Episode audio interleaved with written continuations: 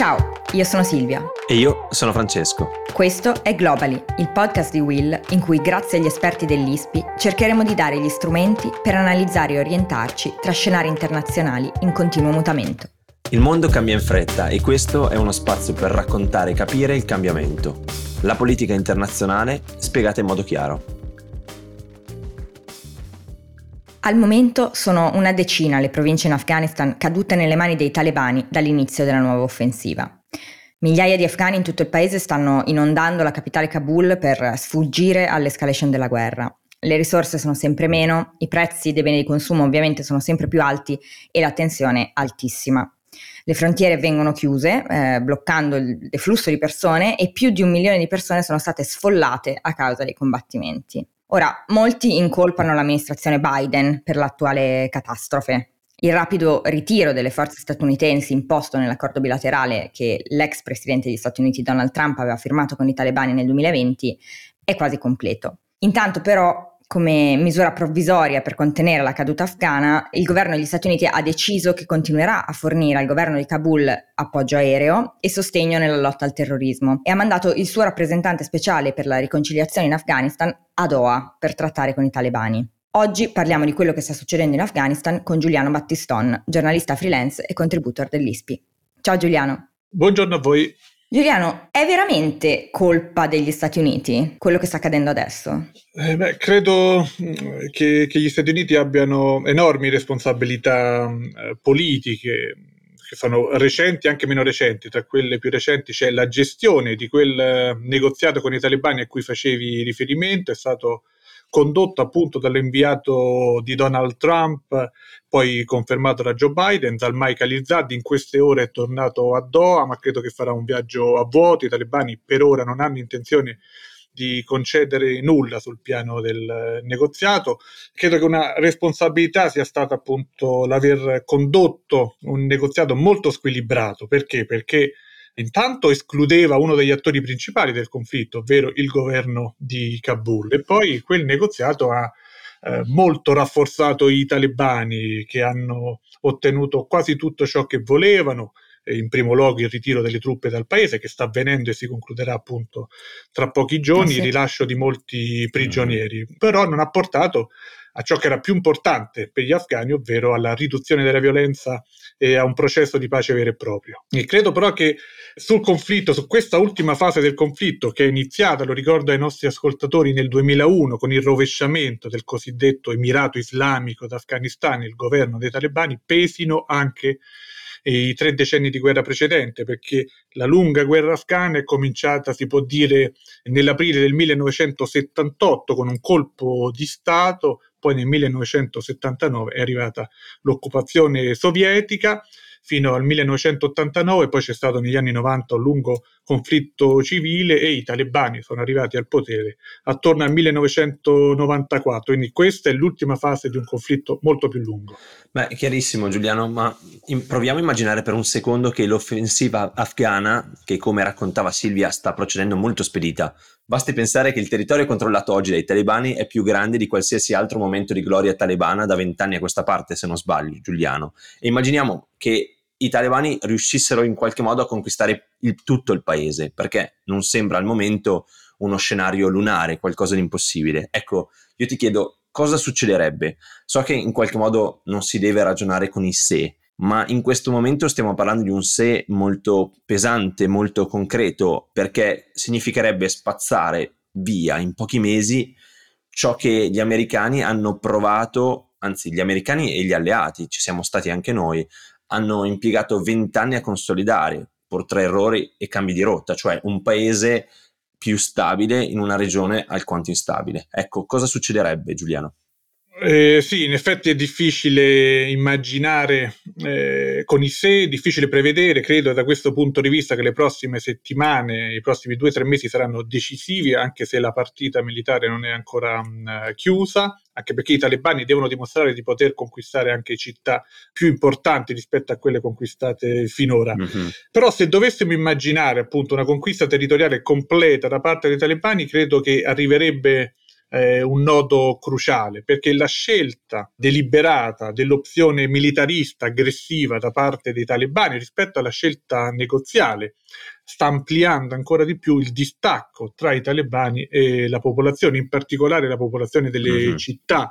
Per cui se dovessimo davvero immaginare questo scenario che non ci auguriamo, immagino un contrasto crescente, un conflitto tra i talebani da una parte e la popolazione urbana, specie tra i più giovani, è un conflitto di natura sociale. Noi siamo abituati a leggere gli avvenimenti dell'Afghanistan eh, quasi esclusivamente in chiave militare, di conquiste territoriali, ma c'è una partita più sostanziale sotterranea, che è un contrasto di codici culturali e sociali che è altrettanto importante. Quindi questo conflitto di natura sociale potrebbe tradursi anche in un conflitto militare e soprattutto eh, si intensificherà un fenomeno già molto presente, ovvero una fortissima spinta migratoria interna ed esterna. Avete citato in apertura gli sfollati interni, quelli più recenti si sommano ai circa 3 milioni e mezzo di sfollati già presenti sul territorio afghano, ma c'è una fortissima spinta migratoria anche verso l'esterno e credo che eh, i paesi, i governi europei dovranno farsene carico, anche se sembra dalle ultime notizie che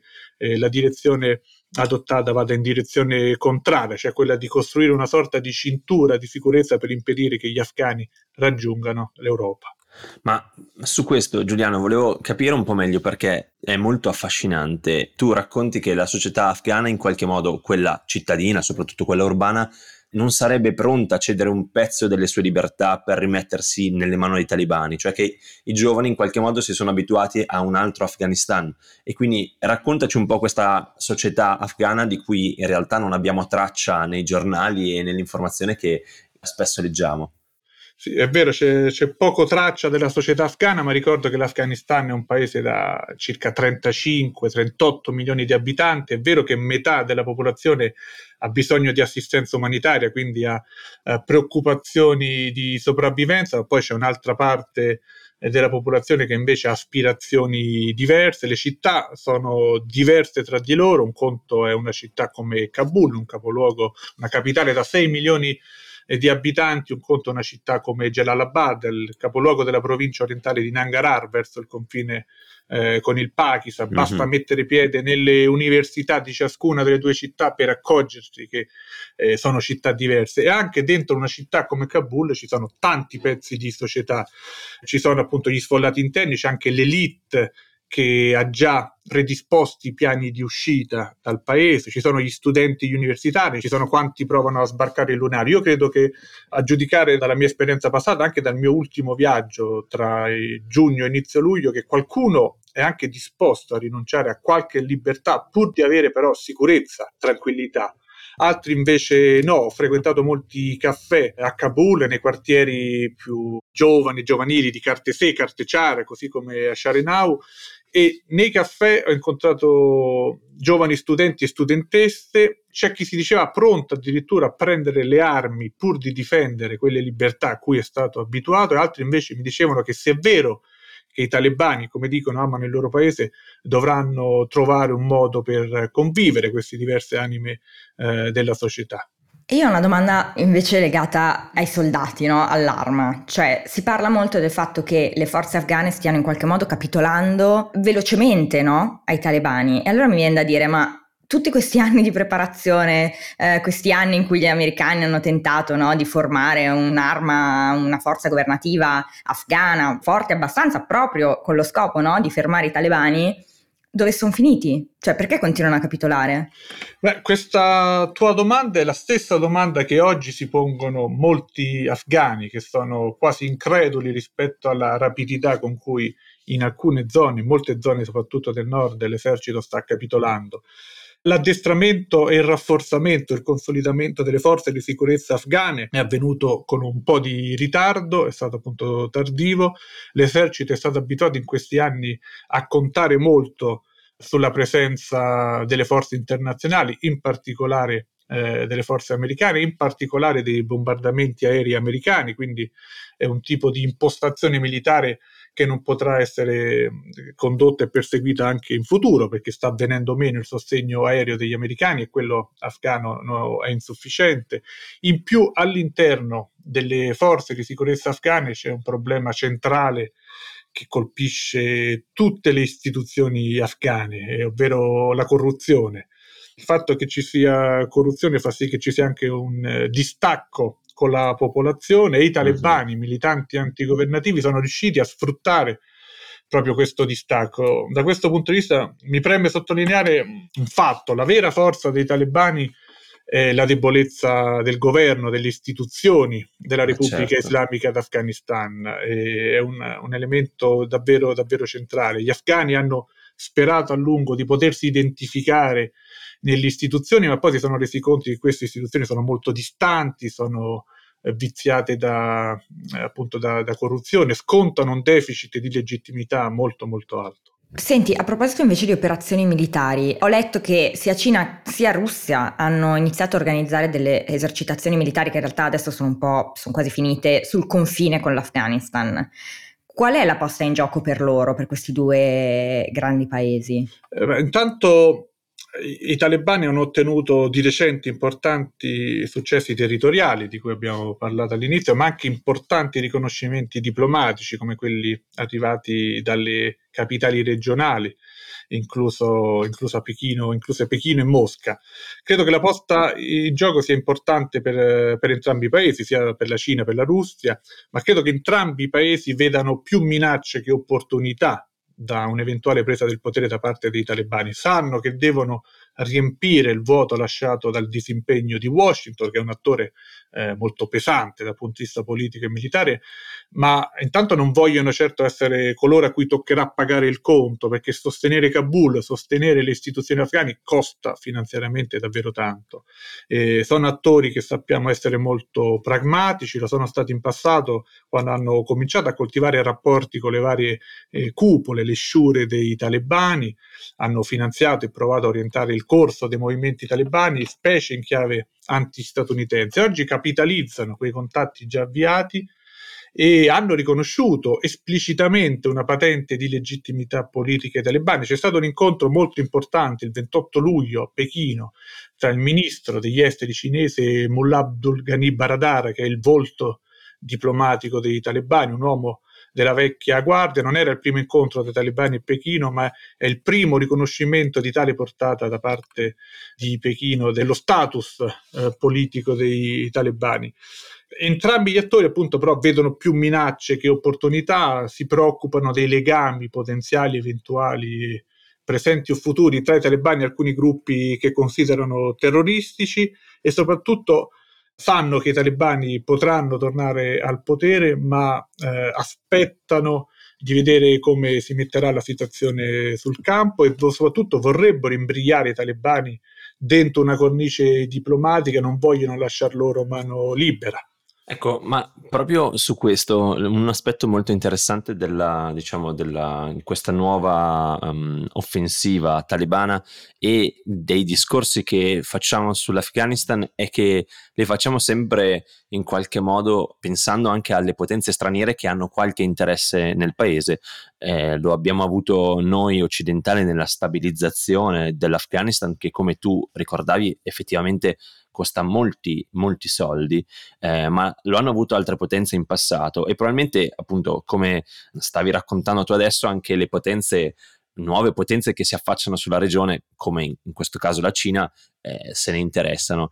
Io volevo chiederti riguardo all'Afghanistan e all'influenza delle potenze regionali invece, perché noi abbiamo delle potenze globali, gli Stati Uniti in questo caso sono una potenza globale che sta in qualche modo tornando a casa, ci sono però delle potenze regionali che hanno anch'esse degli interessi nel paese, perché il paese sia ordinato, alcune potenze hanno questo interesse e altre potenze invece hanno interesse per un paese in qualche modo in disordine. Ecco, ci potresti fare una veloce mappatura di questi attori perché effettivamente la guerra afghana sia negli ultimi vent'anni che forse nei prossimi anni a molti livelli di lettura. La possiamo leggere appunto come una questione interna, come abbiamo fatto nei primi minuti, come una questione di grandi potenze mondiali, ma anche di potenze regionali, no Giuliano?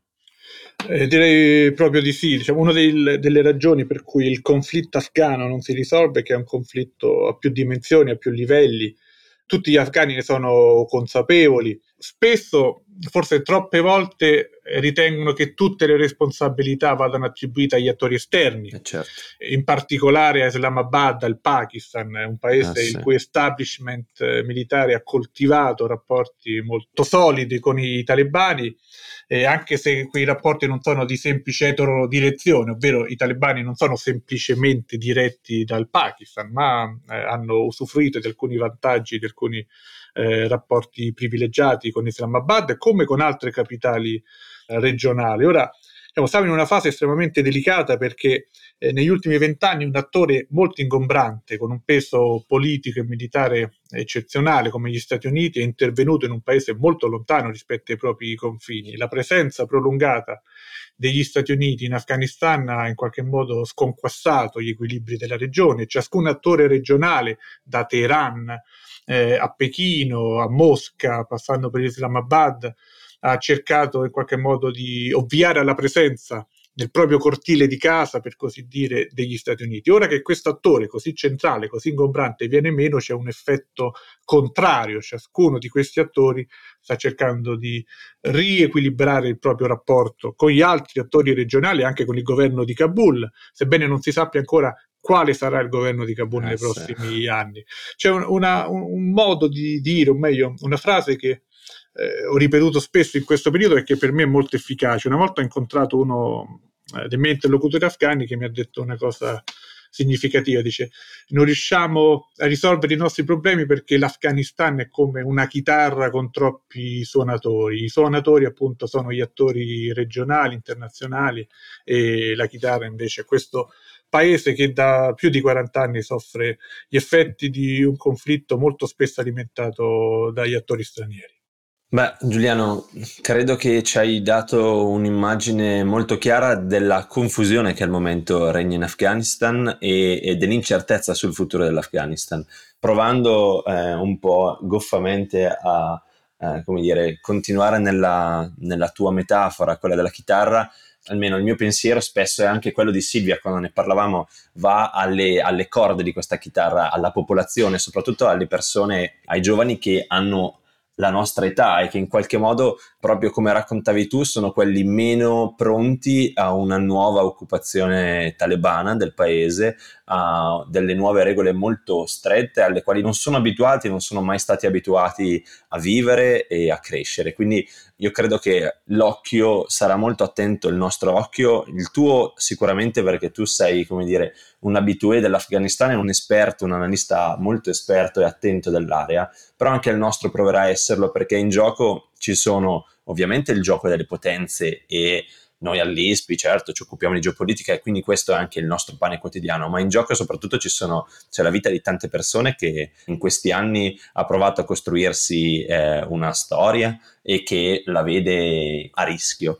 Quindi io ti ringrazio e noi ti ringraziamo per averci dato questa grande immagine dell'Afghanistan.